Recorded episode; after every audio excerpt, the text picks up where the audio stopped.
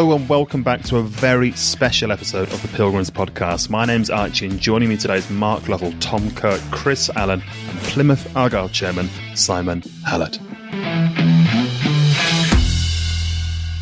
All right, welcome back to part two. Now, Simon, in part one, we spoke extensively about the period of Schumacher's departure, but now we get to focus on something a bit more positive the hiring of uh, Ian Foster. Now, before we go into the about that, uh, something that does interest me, and we spoke about it at the start of the pod, the 2019 reset, if you like, and I'd be really interested to know. And I appreciate a lot of it might be confidential. The difference between the hiring process of Ryan Lowe to Ian Foster and how the club has changed, how what you were offering and also demanding of your applicants had changed.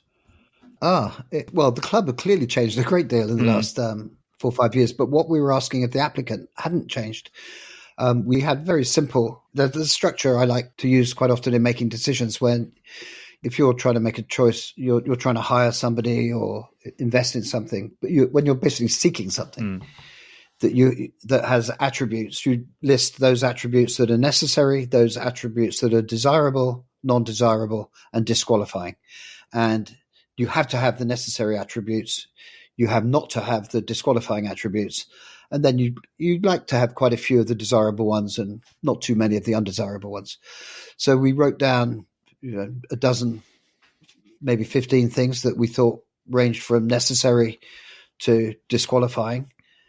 And, um, you know, as applicants came in, we kind of made guesses about whether they had them no, or no. used our knowledge about whether they had them and you know you end up with a fairly short list. And that was the same process that we used with Ian Foster. Hmm. So I mean, I don't have the necessary qualifications in front of me, but you know, a desirable one, for example, would be that they live in Plymouth. You could argue that it's necessary, but we, in the case of Ryan, decided it would be desirable but not necessary. A necessary one would be that they have a 21st century approach to their employers, to footballers. A lot of managers just think of footballers as commodities and lumps of meat. And we wanted somebody who would be empathetic towards their situations. You know, they're young men with partners and often children. Uh, we thought it was necessary that we have somebody who was media savvy. Mm-hmm. Um, we thought it was desirable that we have somebody who played attacking football. We thought it was desirable that we have somebody who was prepared to bring on youth players. Now, arguably, some of those, and I could have miscategorized, I'm just trying to give you yeah. a flavor. And arguably, some of those that I've said are desirable are both necessary, given how our strategy has evolved to be, you know, heavily dependent on both players coming from the academy and on developing a pool of young players that we've actually paid transfer fees for. So we had a short list. I think in the case of uh, Ryan and Shuey, we had a short list of four. In the case of Ian, uh, we had a short list of three, and I, it, it is confidential who the other two were. From the outside looking in, my assumption would be, and this might be nonsense, that the club is a lot more data driven than it was yeah. when Ryan was appointed. And we, we speak about that reset, but uh, for me, it looked like it took two years for that yeah. data approach, at least on transfers, to start. I think of that summer when Scarr, Wilson, Gillespie yeah. came in. That seemed like a real big shift. And to be honest, like when Lowe came in, if we're being honest, he got he got half the Bury team to come with him. Yeah. So I yeah. guess now my my question to you is: Was that a much bigger part of the interview? That dependence on data, or that willingness to work with data? Uh, a willingness to work with data would have been one of the necessary qualifications. Mm-hmm. I think you know what what you learn though is that you can't really tell how much people embrace the use of data until you see them in action. Right. I mean, d- data analytics is a subset of decision making, and you know my expertise, if it's anywhere, is in decision science. And I, I say expertise; it's acquired from books, not from any academic study. I'm not a professional, but I've been a big consumer of decision science research for 25 years, actually nearly 30 years. Um, and when I came to the club, when I became chairman, I said, look, we'll put in place proper corporate governance structures that mean I'm not going to interfere on the football side. The only thing that I do insist on is the only thing that I know anything about, which is decision making. And we have to become better at making decisions broadly. And on the football side, as anywhere else, that means using facts, not gut feel. And data is just facts. You know, there's, I think people often think that data is all about XG and post shot, you know, shots on target and all this kind of stuff. And it, that, that's part of it, but it's really about using facts to make decisions. And that process for managers is really about, you know, determining in advance what you're looking for and then not being swayed by you know the calls that people make or the calls that agents make, but say this is what we're looking for. These people don't meet the criteria. So as simple as that. Was that a rare moment of so, you putting your foot down because you've been very modest thus far? That's the that's the that's the only thing that I've said is non-negotiable. Really, that we become more data oriented. So wow, in five um, years. So the way the, in five years, Simon, that's one thing. Uh, yeah, pretty much. Yeah, pretty much. Okay. Uh, yeah, I think it is actually. so I'm making you doubt yourself now. I mean, the board makes decisions, you know, and I try to structure board meetings so that, you know, I mean, one simple thing that you do when you make when you're the chairman of a board is that you give your opinion last. Otherwise, people tend to be swayed by you. Mm. So uh, if there's something that I'm pretty sure I want, I'll give my opinion first. but other people are free to disagree, and we will go with the board. So the way the way it worked, I'm, I'm going to get the time time frame wrong, but my my experience in investing and what I know about sports more generally is that your competitive advantage doesn't lie in what you know about decision making or data analytics. It lies in whether you can get the people who are going to use that those processes to adopt them. And in investing, as in football, there's a culture that you know we make decisions with our gut. That you know, it's about individual geniuses. That processes just inhibit genius. Blah blah blah. So in football, it's even worse than in investing. And in investing, it took me, you know, 20 years to kind of iterate to a point where, you know, I think we're reasonably good at decision making. So, but by that time, I was confident that, you know, I was right, which I'm, I'm an investment guy. We live in a cloud of uncertainty. Mm. Um, uh, but I was confident that this would help us make better decisions. And the use of facts is now much more prevalent throughout the club. So Christian Kent, who now runs the stadium and mm. is responsible for the concessions on a match day, you know, now can look at his iPhone and see that we're short of pasties at concession 17 and long of them at concession 9 and he'll get somebody to take a dozen pasties from concession 9 to concession 17. You know, stuff like that. Mm. We're no longer winging it. Um, the way it happened in recruitment was that initially we didn't have a data analyst of our own, so we hired a group called 21st Group um, who you can Google and see that they're very they're very good at how to use data, how to structure boards, how to structure football clubs, and so on. After uh, four or five months of using them, we realised that they were better suited to the boardroom than they are to the dressing room. And Neil helped identify a group called Market Insights.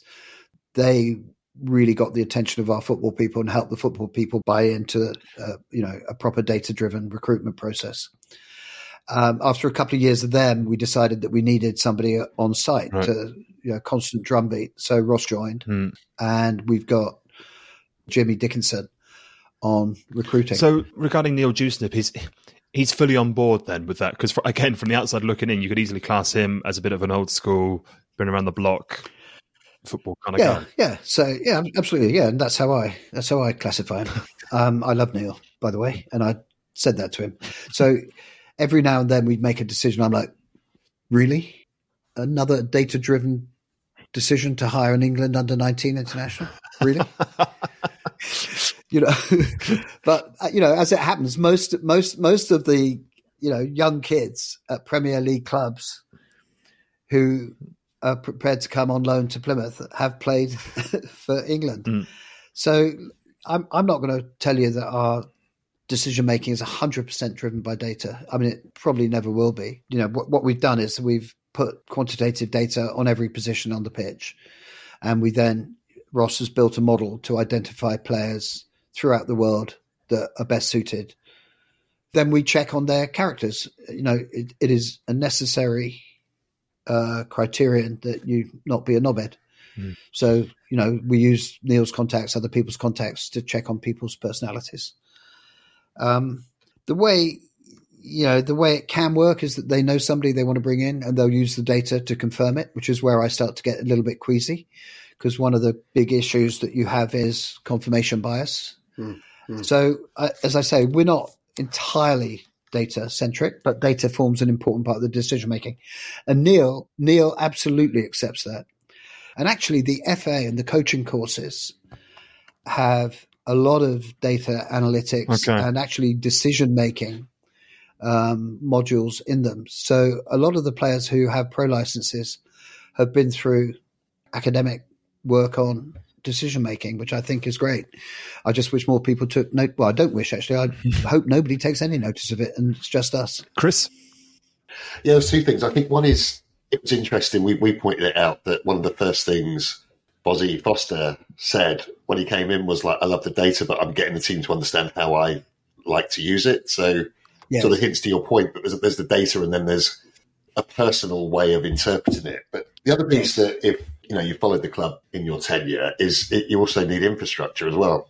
Like you know, yes. all the data in the world if you like, but if you've got a leaky changing room and a pitch that doesn't yeah. work, oh, absolutely, so yeah, that that really seems to have come up in the last year or two. That well, it's it's no, it's been from the very beginning actually um, of my involvement. You know, I when I first became a but the second time I be, when I think my shareholding moved from 20 to 40 it was to finance the purchase of Home Park back from the council. And then basically as we funded the grandstand I took you know more uh, James got diluted and I ended up you know then buying him out. But the emphasis has always been on the infrastructure the uh, 21st group actually have this concept of a club ceiling you know there are some clubs that don't ha- simply don't have the infrastructure to support the revenues and the facilities that you need to be a championship club. You know, and I'm I'm not going to name names, but you know, if you if you're getting two or three thousand people in your ground with a capacity of four thousand, you're never going to have the revenues required to even have a chance in the championship. Mm. So we've been investing in the grandstand, which is now you know fantastic revenue generator and a better experience for fans. We've been investing in buying back Higher Home Park, you know, which is now a fan zone, which I thoroughly recommend to everybody. I don't know where you have a beer before games now, Tom.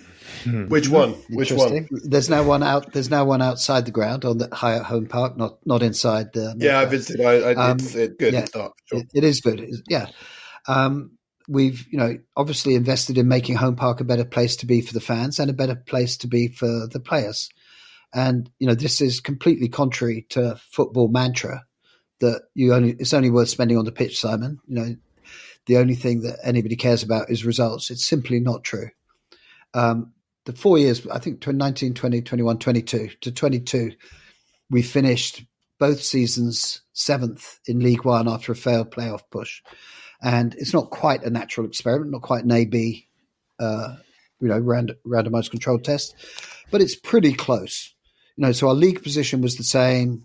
We'd had hopes of the playoffs, didn't make it, but our crowds were up 45%.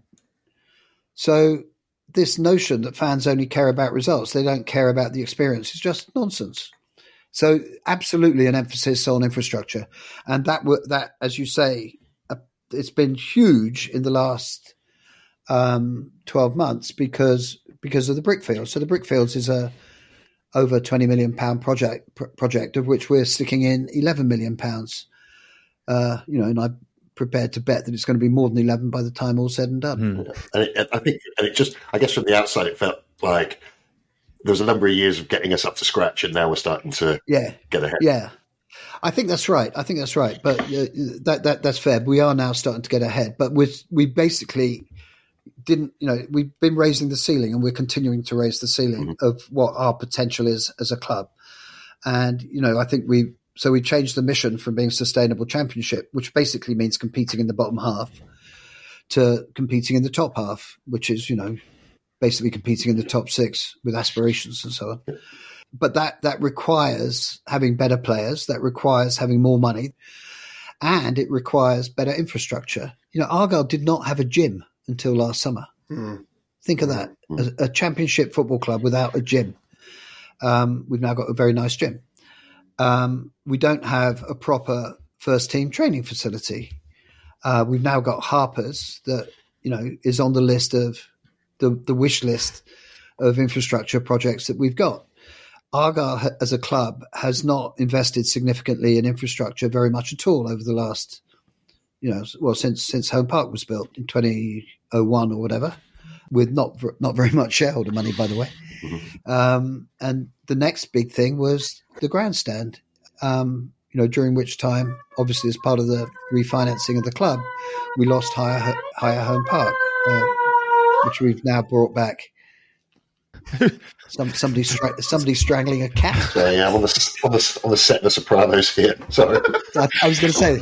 I think, I think, I think, I think we should have a quick vote on who, who present is the most likely to be strangling a cat, and I'm voting for Chris.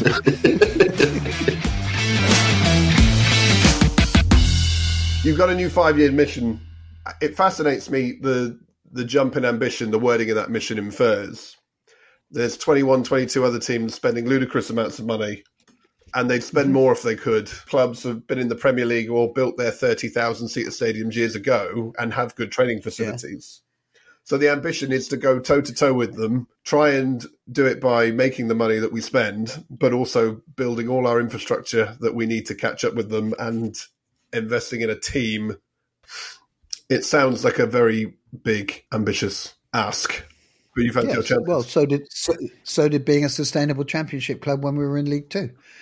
I got I don't have a problem with ambitious asks. I you know in some ways that was one of the reasons why we decided that you know just being a sustainable championship club didn't show the kind of ambition that we want to show, not just to our fans but internally.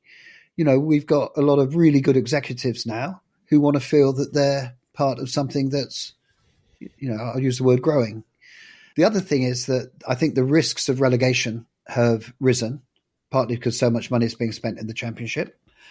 Our original mission was to be sustainable in the championship. So we are going to go toe to toe with the big boys. We're not we're not saying we're going to aim for being in the top two. You know, we were very careful to say, you know, top six and that's because I really do look upon that as competing at the top end of the championship, and then you know the randomness hits, and you'll make it to the playoffs, and then with more randomness, you could end up in the Premier League. Um, yeah, we've been very clear though that we've got a lot of things we can spend money on that would help create a better future for the club, raise the ceiling. So, you know, we can increase capacity in Home Park one day. We're doing the brickfields for the academy for the women. Um, Harper's is going to be the base one day for a training center, you know, and so on and so on and so on. All that requires money. We'd also like to increase the amount of funds available for our player trading pool. So, you know, we've put an amount of money into the player trading pool for the first time uh, at the end of last season, and it's had fantastic payoff obviously, mm. both in terms of results on the pitch and in terms of value created. Mm. Uh, we think we are good at that. We think we have a competitive edge at that kind of. Uh, Simon, Simon, can I just ask you, player trading? Is that just, yeah. is that just a fancy word for buying and selling, or is there more to it? Yes, yes. No, sorry, trading is just a short word. It's a shorter word. It's a less fancy word for buying and selling. That's why you're chairman. Uh, very, um, very quietly became a thing, didn't it? That week where Morgan and Bali arrived, yeah. it was. I, I think most fans weren't expecting million pound transfers to be made. No, no. So we literally made a decision. I mean, we had a pool of players that we were interested in, and we literally put some money aside to acquire a portfolio of players, and we're kind of looking at it as a portfolio. So we put X million in, and we'll value that at the end of the season, not by goals scored, but by whether they've created value in that portfolio. Mm. So yeah, it was a it was a discrete decision made, you know, during the summer transfer. So Morgan, Morgan's yeah. done that, hasn't he? I think it's fair to say. Well, Morgan's done that. Well, funnily enough, I mean, I think this is one of the things that we found. So, and um, w- w- one of my reservations about it was that there's no model for valuing players. Mm. Everybody confuses value and price. You know, there's an easy way of pricing players, but the market is crazy. The market is opaque. Uh, so it's a difficult market, but that makes it very inefficient. And that means that we, by being smart, can exploit those inefficiencies. And I think we've demonstrated that you know we can do so in a single season. But you know, if you can acquire for relatively modest amounts of money players who are going to you know play a large number of minutes in the championship, you've increased value just by doing that. So we'll continue, at least continue, maybe expand. Can I ask you? We've talked about a lot on the pod, so now we can have a new voice uh, talk about him. The story of Morgan Whittaker, as someone who was the Argyle chairman, how how has it been for you to watch that develop from 12 months ago being recalled to turning down bids from Lazio and captaining the team? It's been a hell of a, journey, yeah. hell of a journey. In a nutshell, what what are your thoughts and feelings on it?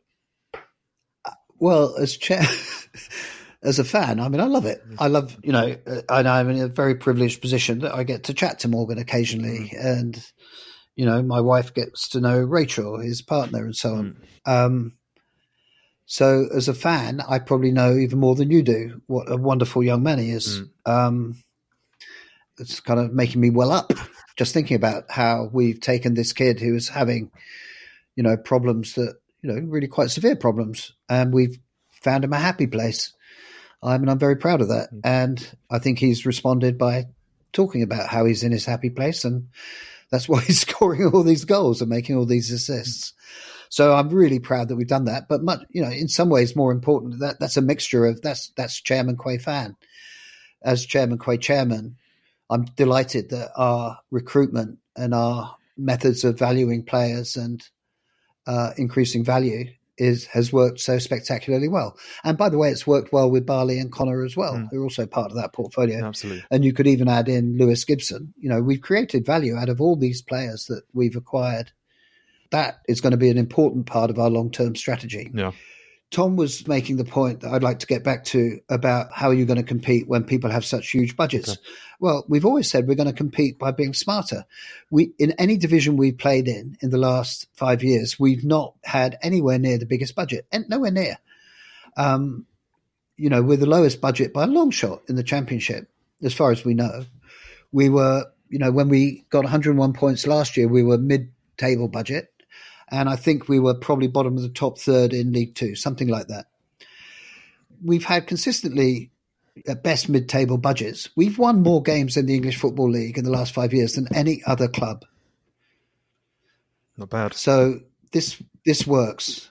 You can compete. Interestingly, the inefficiencies, the correlation between wages and points is the lowest, or certainly was last time I looked, lowest in the championship of all the divisions. So there's more nonsense goes on in the championship, more bad decision making that you know accrues to us. You know, long may it continue. Mm. It's going to be to our advantage. If we we, ju- we don't need to be perfect at decision making, we just need to be a bit better than everybody else. Mark. Simon, yeah, it's amazing. Uh, we signed Whittaker and Bali Mumba and Hazard, and um, just with my journalistic hat on, was there simply no funds left to perhaps by Finn Azaz at that time? Was that? A... Oh, the, Correct. We we put aside a discrete amount of money, and there's always going to be a, the next player that you're not going to buy. That's always going to be the case. And Finn was the next player. And with hindsight, do I wish we'd stuck in another, you know, whatever it would have taken to buy him? Of course, but you know, I wish I'd wish I'd stuck a million bucks on the winner of the Grand National. My version of data says if you'd done that, he'd have broke his leg on the first day of the season.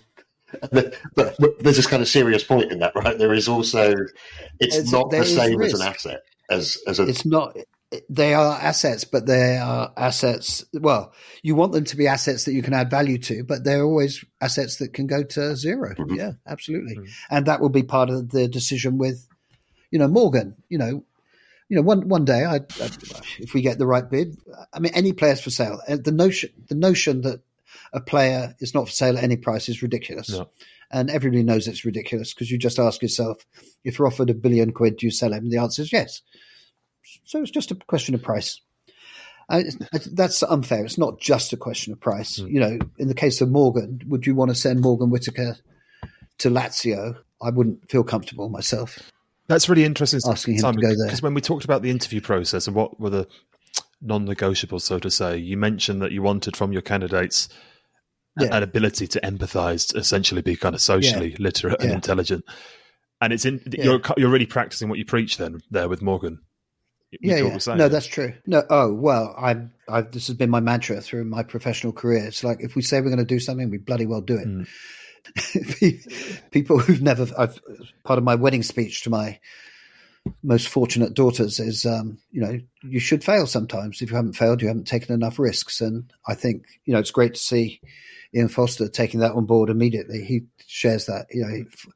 Fozzie will make errors. He'll take risks that don't work out, and God bless him, he gets gets our backing all the way. Speaking of Ian Foster, could you tell us, as much as you're allowed, what has impressed you thus far? What impressed? What why? What made him the standout candidate, and what has impressed you so far? uh, A month or so into his job, 'Cause it's Yeah. gone pretty well, hasn't it? It's gone pretty well. Yeah, it's, it's a very small data set. Yeah. Um, so we had three candidates that all met, you know, that met all the criteria, and I'd have been surprised if we hadn't been, ha- wouldn't have been happy to hire any of them. Yeah. And you know, they all interviewed well. They were, you know, really good people. I think, you know, they met all our criteria. Part of me says, just toss a coin. Don't even bother to interview them. Um, which sounds ridiculous, but well, it's. a- I'm a, I'm a great believer in. I think people spend too much time on very close decisions and not enough time, you know, where you may as well toss a coin, and not enough on the process of getting down to the final three.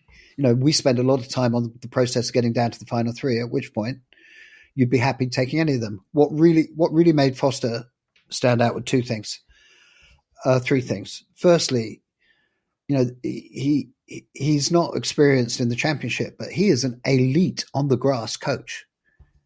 You know, he's part of the FA's elite coaching program. He coached at, you know, elite level at the Football Association, which has put a lot of emphasis on youth coaching over the last 10, 15 years. So this is a fantastic on the grass coach, as was Shuey, by the way. So, you know, that that's one one thing. The second thing was that um, he is actually very well rounded. He spent he spent time a, as a sports therapist. He's done you know LMA, the, the League Managers Association courses, as well as on the grass kind of coaching courses. So he has a very well rounded sense of uh, what is required for a first team coach. And you know we were careful to call him first team coach, but you know in some ways he's better qualified to be a manager maybe than Stephen was. Mm. Um, so that that get that gave him the edge, and then the final thing was you know the fact that we were doing this in January when we were you know in a bit of a you know on the edge of let's say a relegation scrap, and we wanted to make sure that he could hit the ground running in terms of empath- empathizing with the players and you know getting their attention very very quickly, which um, by all accounts he's he's uh, managed to do. Um, you know the other two were slightly uh, I mean, great candidates met all the criteria, but I don't. Th- I think they'd have taken a little bit more time to win over Mhm. the players. I um I wrote a note making sure the players don't look up the M6 basically. But, Exactly. um, I, I don't, know if, don't know if it's in the five year mission at all. I've heard you say about it about that we have this identity. It's attacking football. I think Yes, that's still the yes. case. But he's certainly come in and improved the defence and has out of possession experience. Ha- Has Yes. has he got slightly more free reign to decide what he needs to do to win matches, or is he still very much under instruction to entertain? Uh, no, he's under instructions to maintain that attacking philosophy. Um, he has chosen to tighten up the defence, but you know, I know, we, I know we Um, want both we- look- ideally, but I mean, um, yeah. I mean, I think I think everybody, uh, speaking as a fan as well as owner, I think we wanted to tighten up the defence. That you know, the Watford three all was fantastic fun, but not sustainable. no way, no way, no way to sustain a football club. Yeah. You know, it's like Ian said, it, was a bit like a basketball game. You know, We- we'll we'll have a go in your final third, then you have a go in our final third. In the middle, meh. Let, let's let's leave that alone. So I think he's done two things really. We've started scoring goals from set pieces, Small, tiny data set, but we've already scored two. And by the way, our xG from set pieces was already higher in January, apart from you know the two goals we've scored from set pieces. The second thing is that he's emphasized during training sessions defensive shape and the pressing system. So our out of possession football is more organised than it was. Now, you know that's that's as I understand it. Mhm. I mean, I I don't really understand football, but you know, I just watch it like the rest of us. But that's what that's what they've told me.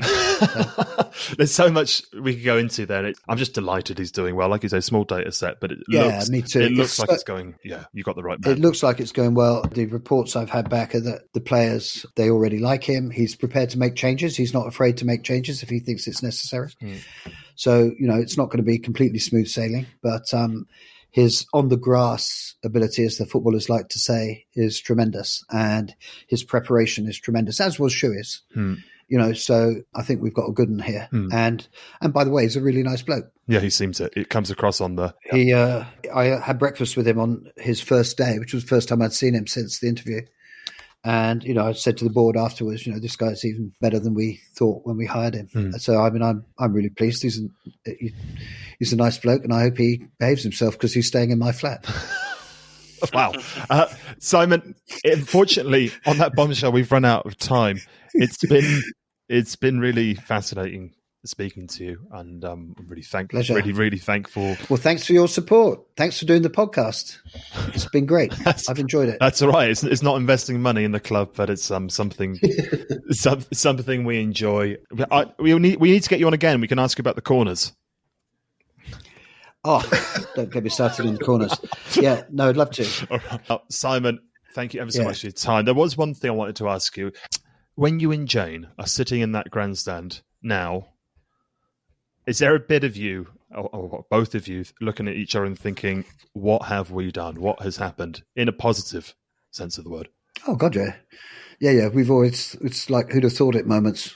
Yeah. Yeah, because I think yeah. us as us Yeah. as fans, right, Tom, we're we're constantly having those moments over the last five years, and it's been a, Oh, it's been a dream. Yeah, yeah. No, I love it. I love it. I love it, and I know, I do take some credit for it. But you know, it's just been it's been a remarkable.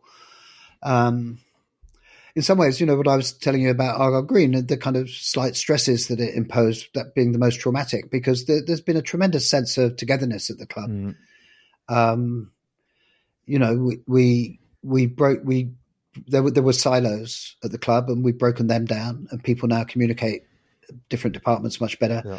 Um, you know, we're obviously not not great mates, but you know, we we'll go for a beer together, we chat together, we um, we like each other, and that that's been very satisfying. So it's been a real team effort. no, But no, absolutely. I mean, I look around and so I'll tell you a story. So my mum came to a game. My mum's 90 and she used to play football in the 50s and she's an Argyle fan. And um, she came to a game and she's, we're about to go and she looks at a program. She picks up a program that's on the table in the boardroom and she says, Oh, oh, she said, can I take this home? And I'm like, you can take anything you like. I own it. And she goes, what? I'm like, yeah, I own it. It's all mine. Oh, and I feel a bit like my mum sometimes. Thanks for listening to the Pilgrims podcast. Follow us on X or set the push notifications on wherever you get your podcasts.